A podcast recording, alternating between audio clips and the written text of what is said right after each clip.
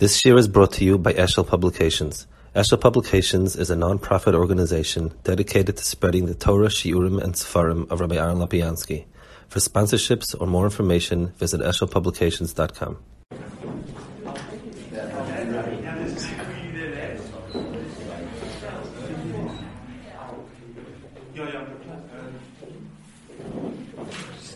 like to take this opportunity to thank Rabbi Lopiansky for making himself available. He's on a short trip to South Africa and there's tremendous demand. He's giving talks all over the city, and it's a real privilege for us having a person of Rabbi Lopiansky's stature and a real rich knowledge of Torah in all different capacities to be able to share a few words of Torah wisdom with us. And I'd like to, on a personal level, also just thank you for accommodating an organization, and a real privilege and honor for me to sort of have exposure to your Torah as well. Thank you very much. So I guess you've heard I've been doing a lot of talking, so if you don't mind, I'd like to listen a bit. It's the first time in South Africa, and you know, I grew up in the United States. I grew up in New York, where even the Goyim are Jewish in New York.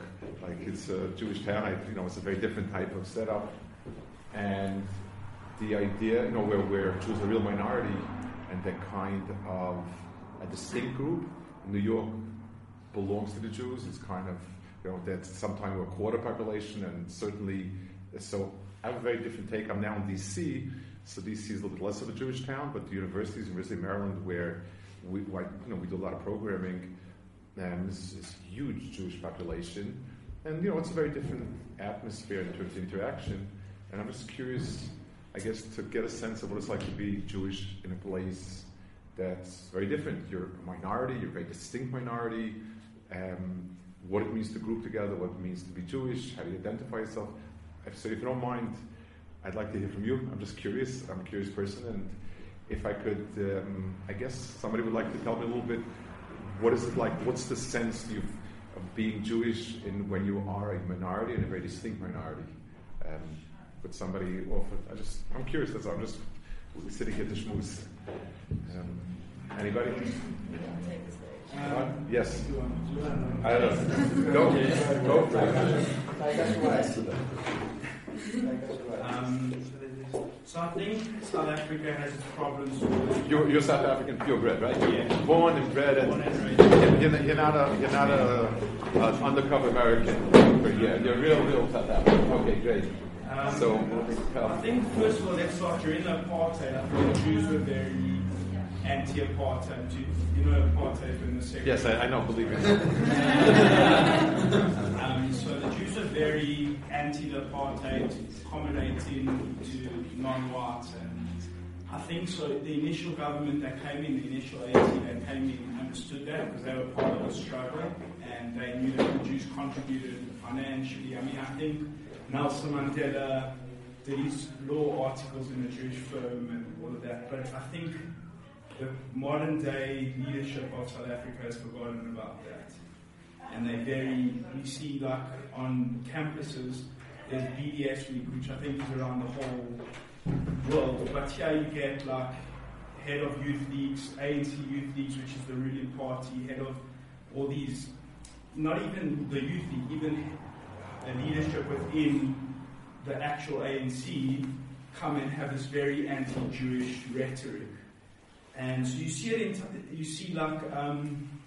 during BDS week, people wear like Hamas scarves and flags and... Can I just add something here? What happens here is it's called Israel Apartheid Week, and what they do is they draw on apartheid narrative and that makes people very emotional here. So they get a big following as a result. They use the word apartheid, and it's like the misconception of what it actually is. There are Arabs that come down to ferment it, or it's local? It's actually coming from the grassroots. They do. It's a mixture.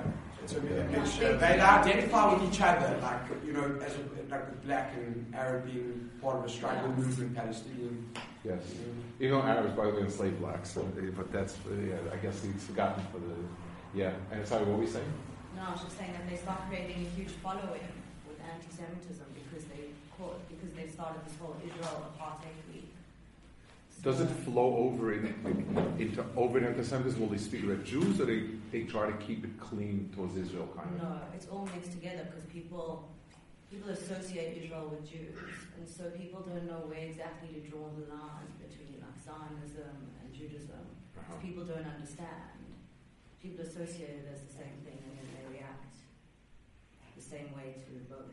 Having said that, though, that's 1 week in the whole year, and outside of that week, yes, you do experience some anti-Semitism, but we live great lives here. I mean, if you walk around, yes, this is Glenn Hazel, and it's the ghetto.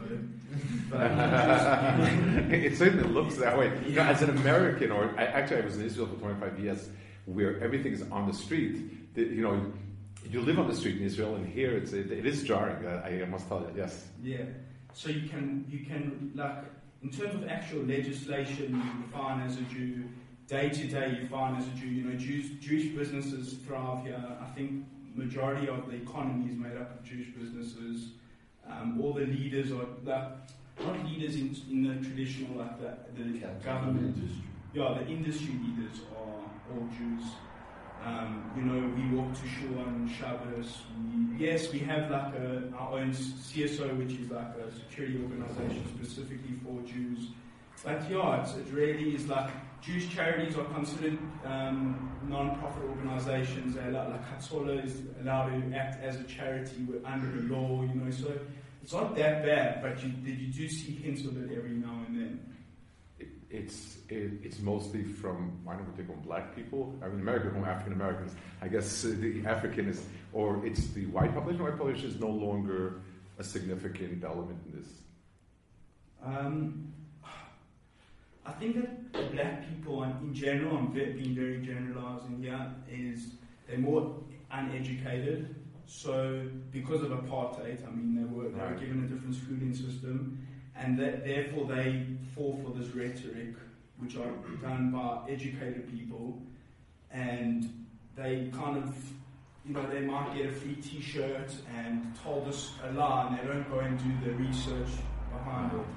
But it's not necessarily only from black people. I think South Africa has a large Muslim population, which, like on campus at least, you see a lot of Muslims that are anti-Semitic, but I don't think as a whole you can consider them outright anti-Semitic.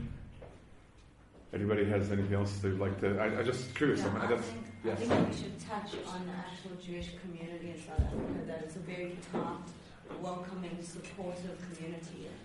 That if any family needs help, there's so much. There's so many people who are willing to help.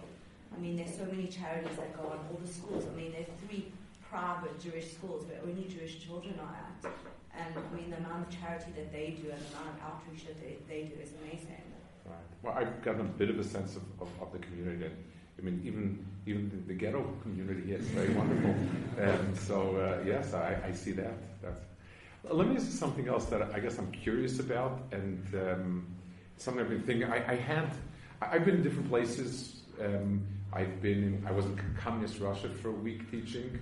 They was kind of surreptitious in the sense that I didn't officially declare them come teach. I didn't, but they knew. We knew it was 87, so it was towards that. I've been in many places, and here's a phenomenon that I sort of find, and you wonder about it. When we look for things that identify us as Jews, that we say we ought to come together as Jews. We speak about the Holocaust, Hitler, and the state of Israel, sort of in the wake of it, obviously.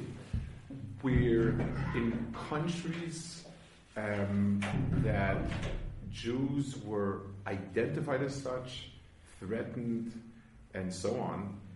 There's a sense of coming together in ways that are extremely moving. And exactly what you said it, in the heels of what he said, you said, but let me tell you about the community. They're welcome, fine. In America, where, let's say, as opposed to Europe, you know, France has its Arab anti-Semitism. The French people have their sort of standoffishness with the Jewish people, and you're identified as Jewish. So even if there's not strong anti-Semitism, it's the barrier outside gives a definition to the inside. In America, where I come from, and in D.C., which is a very It's a very American city, even though it's got tons of Jewish people. It's almost diffuse, and you sort of begin, the idea of sticking together as a community just about doesn't exist. The religious community, yes, because again, we're very identifiable, we're very different, but the large Jewish population, people, the vast majority of Jews are totally unaffiliated. They even reform congregation, which is as permissible as you can get. They wouldn't belong, they just have no interest, no want. And I wonder about that. And let me give you sort of an analogy and then tell me what you think about it. You know, I'm into biology a bit, and when people look at a cell and people ask what's the most important, I don't know the word organ, but subdivision of a cell. And there are a lot of good answers. There's the mitochondria, there's the nucleus, there's some cells don't have a nucleus. But the one that people skip over is the outer membrane of the cell, because without it, the cell just disperses. The cell, since things tend to disperse evenly, so what you get is if you rupture a cell wall, then the contents spread out evenly and they don't come together. It's true about any definition. So what I like to ask myself is, in those countries where there was an external barrier, like Soviet Russia, the Jews were very identifiable and they stuck together, or they completely broke. In other words, people either assimilated and dropped, they had the name Jew taken off the passport, or they were very, very cohesive and very together. In an environment like here where there's some threat, not terrible, but there's some sense of the we are the other, there is this intercohesiveness. So we build a stronger identity, but it's defined by the outside. The word Jew is defined by the person who calls me a Jew. If you were in an open society like I am in the States, where in the cosmopolitan areas Jews are not defined as such, what would be a core definition that you could define ourselves as Jews? And we suffer from it. We suffer because there is nothing that brings us together unless we find some sort of positive identity. So I guess my question would be, how do you feel now? Do you belong to a Jewish organization? It's a Jewish campus organization, I assume. And that means, I assume, more than just the negative, because it's not so terrible, has drawn you together. How would you define what it is that you want to belong to? What is the definition, the defining cell wall? How would you, in your culture, define it? Open, no. Who would like it?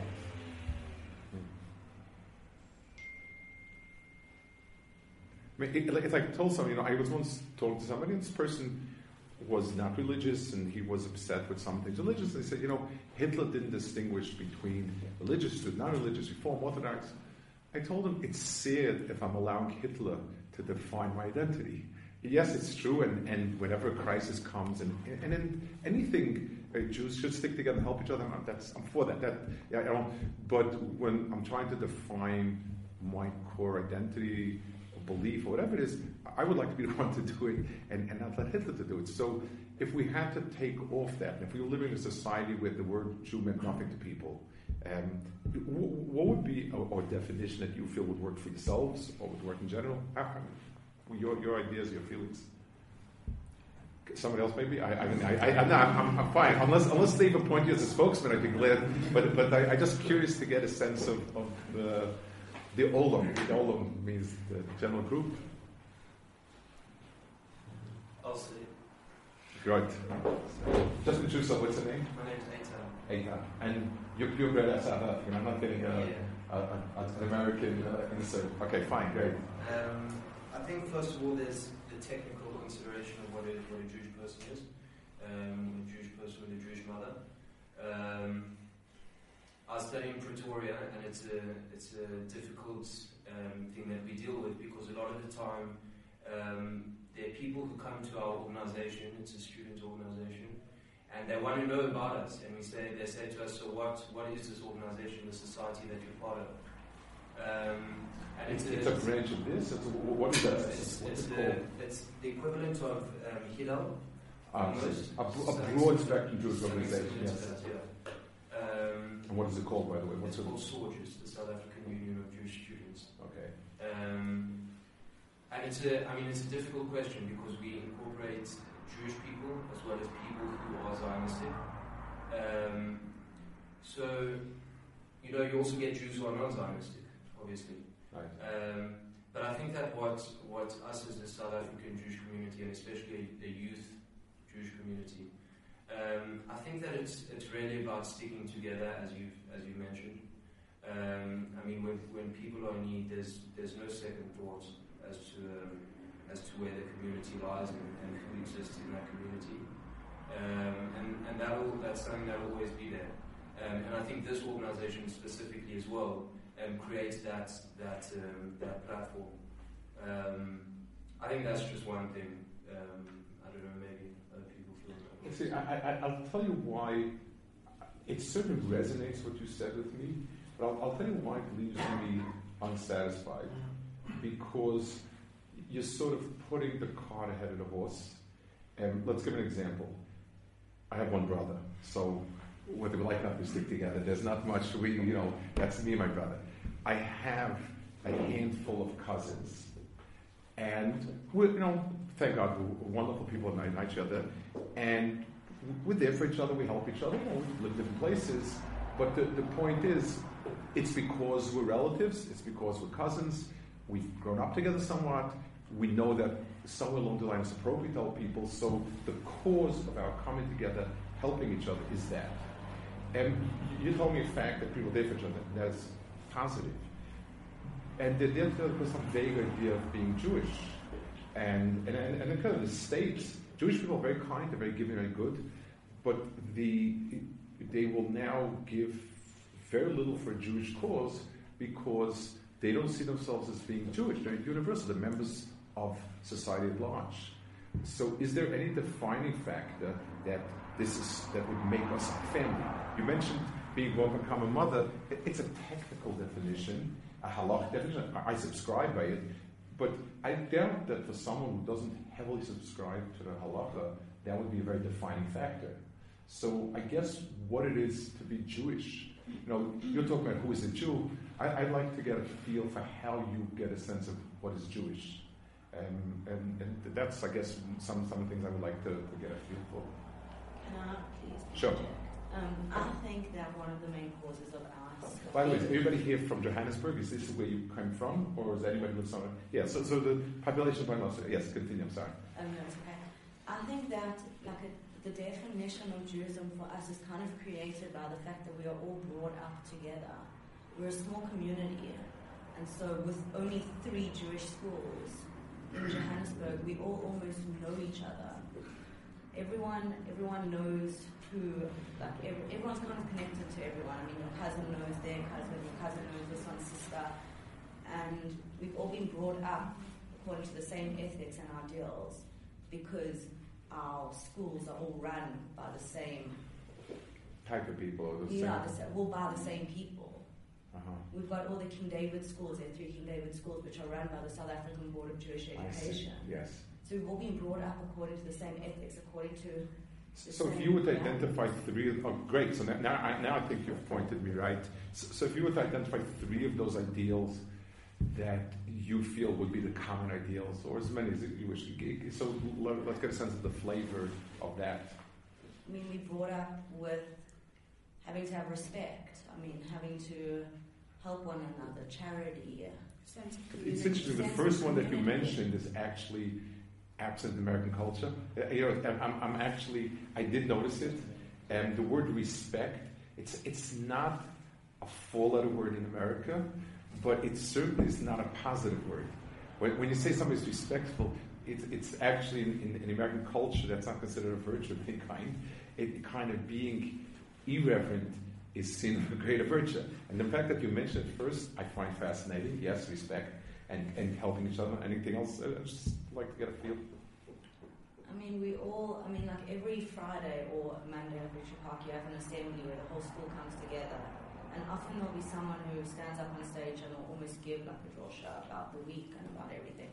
Everyone kind of learns something, no matter where you're from, no matter your background, if you are religious, if you're not religious. There's a stage during the week where you're all learning the same thing about the Torah, about the week, about the parsha. Right.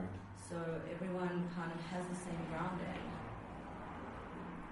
I think our community is also based heavily on tradition.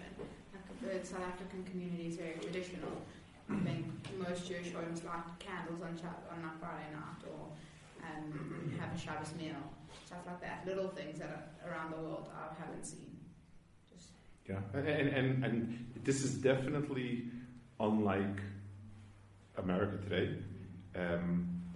I guess let me share some of my experience with you, where I grew up in relation to what you tell me.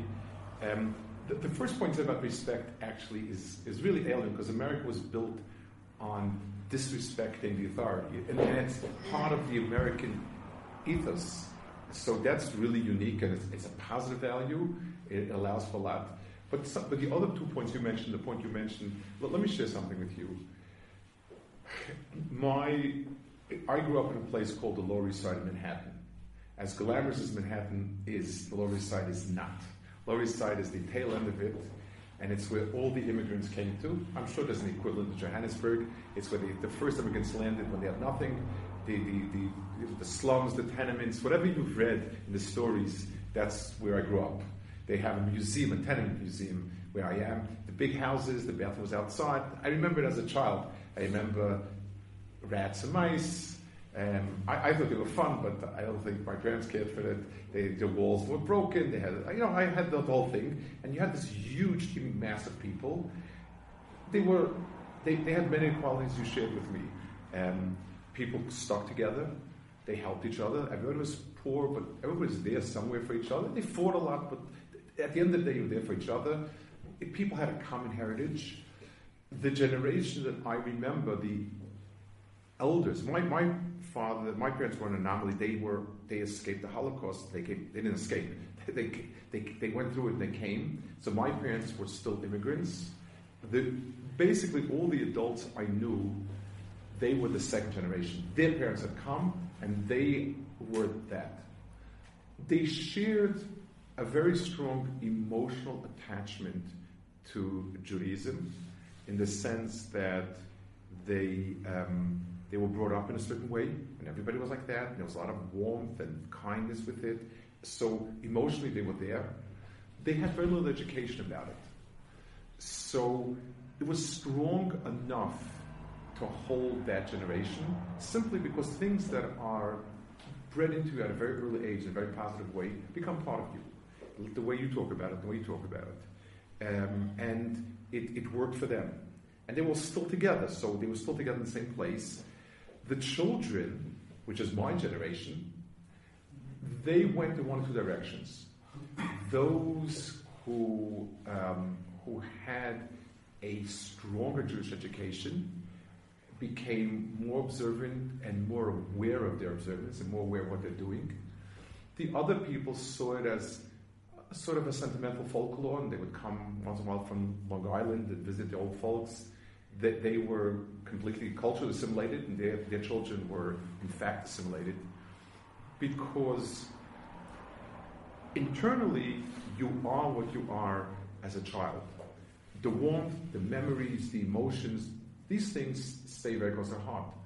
But if the adult you, if you're studying university with intelligent people, and you recognize or realize that everything is kind of just folklore and not terribly grounded in fact, it dissipates. It stays in the same place that Goldilocks stays in your heart. It's nice. It was a wonderful childhood, but it's got no bearing on reality. It's important as an adult to revisit it. And you've left your natural environment. You're going to university, even if you're in Johannesburg or wherever you are, and whatever.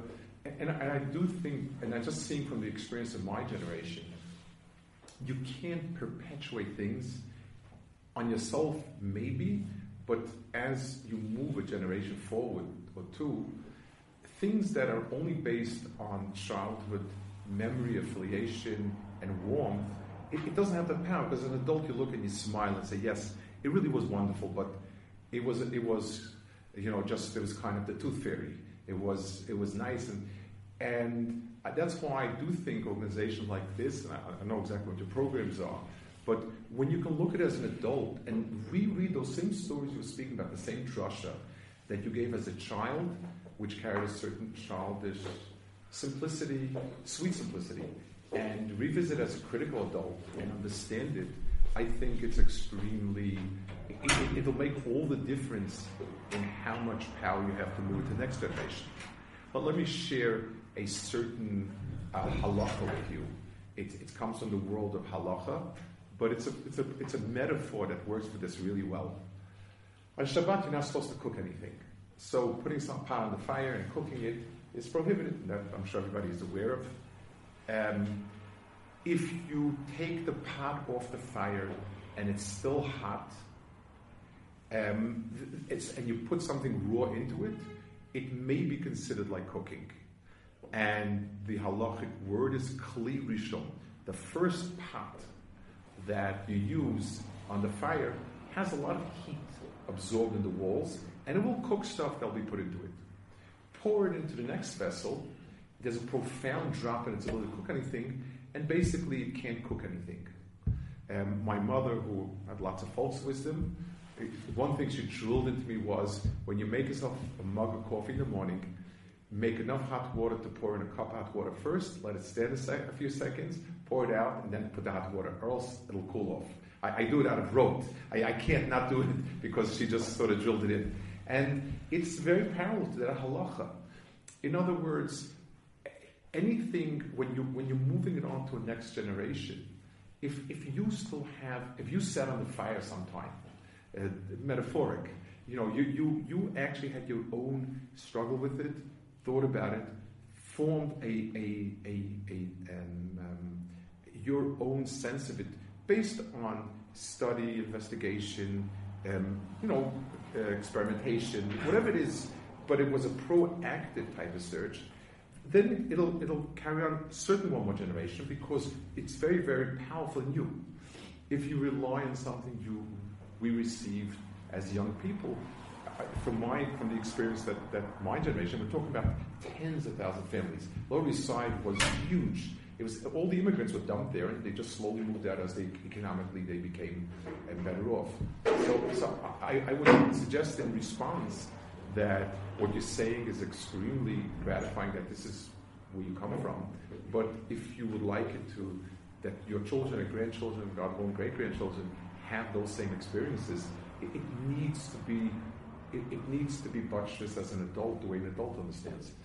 It's very hard to look back at something that's a child memory and give it the right amount of sacrifice. You may have to live in an area. You have a choice between living in an area that has a strong community, and the child doesn't have a sense of community, versus living in a very nice place but almost no Jewish community. It's a struggle, unless it's a much firmer conviction. It's a struggle, and that's why, as adults, you're in university now. You're at the time when you can study and think of things and investigate things. And always, I push primary text. Look at text inside. If you don't know enough Hebrew, studying some text in Hebrew, it's extremely beneficial when I saw it, or as opposed I heard it from somewhere. The difference is when you can say, this is what it says, I saw it with my own two eyes, versus I heard the rabbi once say something like that, is a world of difference in how strongly convinced you are. That's some of my feelings based on where I came from. I did have a cousin actually in South Africa who came prior to war years. She never had children. She was married, and I think she had stepchildren. Dissipated. I don't think there's much left of the family. She was actually close to my father. He cried a lot, but I don't know what happened to the children. Just we've been out, we haven't touched base.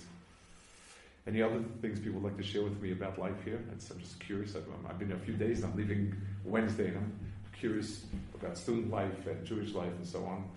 Anything else you might think is of particular interest here? I could add. Yes. I just feel that being a Jew in South Africa, it's quite difficult in some respects.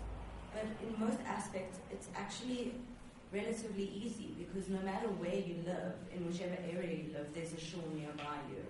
You've got access to whatever religious... Whatever you'd like to engage in. Yeah. Right? when it comes to religion. I mean, they're all different. You have Chabad, or you have the more. And let me just something on your when you're on your own, without any family pressure. How often do you think you would tap into a Chabad, a shul, or some sort of a place? So in time-wise, how often would you think you would? Let's say we're living on your own, you're working, you're living on your own, you aren't living at home, and you know how often do you feel it would be important for you to step into one of these places? Well, I feel that it would be important. That it would also be made important to me because when you're a new person in a new place, often people from the shul will invite you over for dinner, make an effort to invite you to come visit the shul and to make you feel welcome. And that's a huge part about Judaism in South Africa, in Jewish Africa. Yes. What I found interesting is I was speaking to an American last week. An American? Yeah, the group, yeah. I guess you do once a week an American. You get an American once a week. Yeah. And they were discussing, so like in South Africa you get religious Jews, but they might not keep fully kashrut or Shabbat. So when I was telling that to him, he was saying that it's completely different in America. If you don't do those things, you're considered conservative or not, not. And then I think Mark, he said, puts people off in a way where he comes from, and he found that interesting, that you get observant Jews in a way that might not be the right thing, but at least they still stuck to their values, their Jewish values. Right.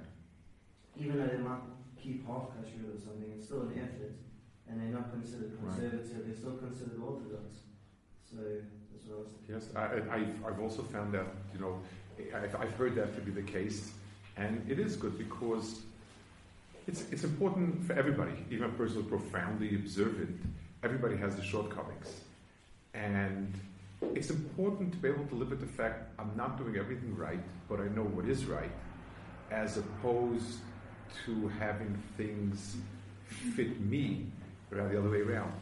I once heard the following story. I don't have much time, about 5 minutes. And someone gave a personal illustration. Rabbi Achim Weinberg, one of the big Rosh Yeshivas in America, was once speaking, and he said over the following anecdote when he was a young man who was studying in a yeshiva, a Heimler, and you were supposed to be at the study hall till 10 o'clock at night. It's usually divided into three periods of time. There's morning, afternoon, at night, and usually most yeshivas, like from 8 to 10 at night, is mandatory attendance, and then you're free to go or stay as you wish. So that evening, President Roosevelt was supposed to deliver a very important address at 9 o'clock in the evening. And everybody was in a quandary. There's no way they were going to miss President Roosevelt's address. It was probably before the war or something. It was something very important they really wanted to hear. Those days it was the radio with the fireside chats, for those who are familiar with American history. On the other hand, they felt guilty about messing up a yeshiva. Yeshiva says it's supposed to be until 10 o'clock, what's more important, and so on and so forth. And he was struggling. So he had a brilliant idea, and he solved it. He moved the yeshiva clock ahead an hour. So he said, we were there till 10 o'clock. We didn't miss any of the time, and yet we heard President Roosevelt, and everything worked out really well. And he said when his Rosh Yeshiva and his rabbi found out about it, he obviously, he was a little intrigued with it. He was very clever. But he said, I want to tell you something. What you did is really worse than if you would have missed out. Because if you miss out, then you know what's right, and you know that you fell short. So someday you'll make it up. When you learn how to twist the weight and the meter and the clock to suit what you want, you've lost all sense of truth. There's a fascinating halacha. And it's a verse in the Torah. There are things that are not kosher to eat. You're allowed to keep them in your house. There's no prohibition against keeping non-kosher stuff in your house, except on Passover, you're not supposed to keep bread, because we're not, bread is something that's so useful, so we're afraid that you might keep. But the Torah does not prohibit keeping around stuff that's not kosher.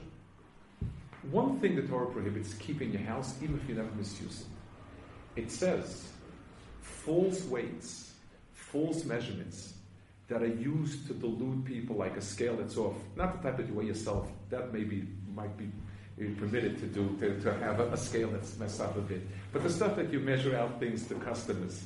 that you're now possessed.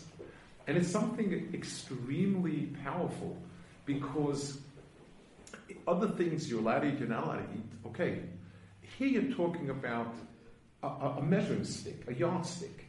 And when you learn how to have yardsticks that suit your measurement, then you'll never be able to do right, because you'll always bend the truth. You'll always move the clock to fit your time. So, and I think that that's a very good point that you made. In America, what happened was, when people were short on observance, instead of saying, you know, I'm a human being, I've got my struggles, you've got your struggles, this is what I can do. Instead of that, they just rebranded it and said, okay, it's like in America, when they want to give less, they don't want to up the price on a product, they repackage it in a smaller version, and they call it new, brand new, and they simply have, you're paying more without even knowing about it. So what you told me about it is I think it's a very positive value of the country. So I think I've come away with two very positive values: the sense of respect that you spoke about, which is a real Jewish value, respecting parents, elders. It doesn't always mean obeying, but it means giving the person understanding that there's a lot to learn from someone who's experienced more, who's wiser, who's a generation ahead of you, and so on. And the idea that you know, what you do yourself is your struggle and your goals, but keeping in mind what is really the genuine picture is important. So thank you for liking me. I guess thank you very much for being here. I enjoyed it. Okay.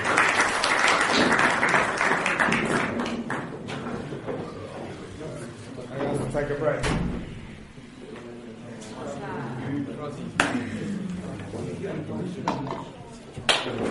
Thank you.